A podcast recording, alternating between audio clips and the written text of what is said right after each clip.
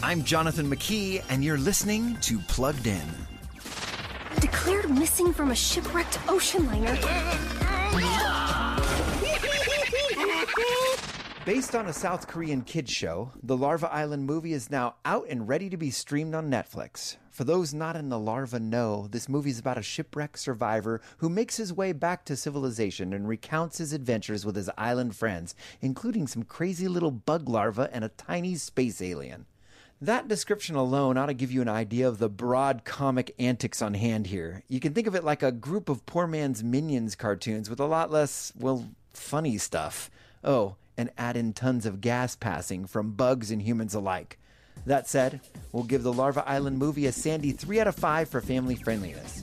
Before streaming the latest shows, visit pluggedin.com slash radio. I'm Jonathan McKee for Focus on the Family's Plugged In.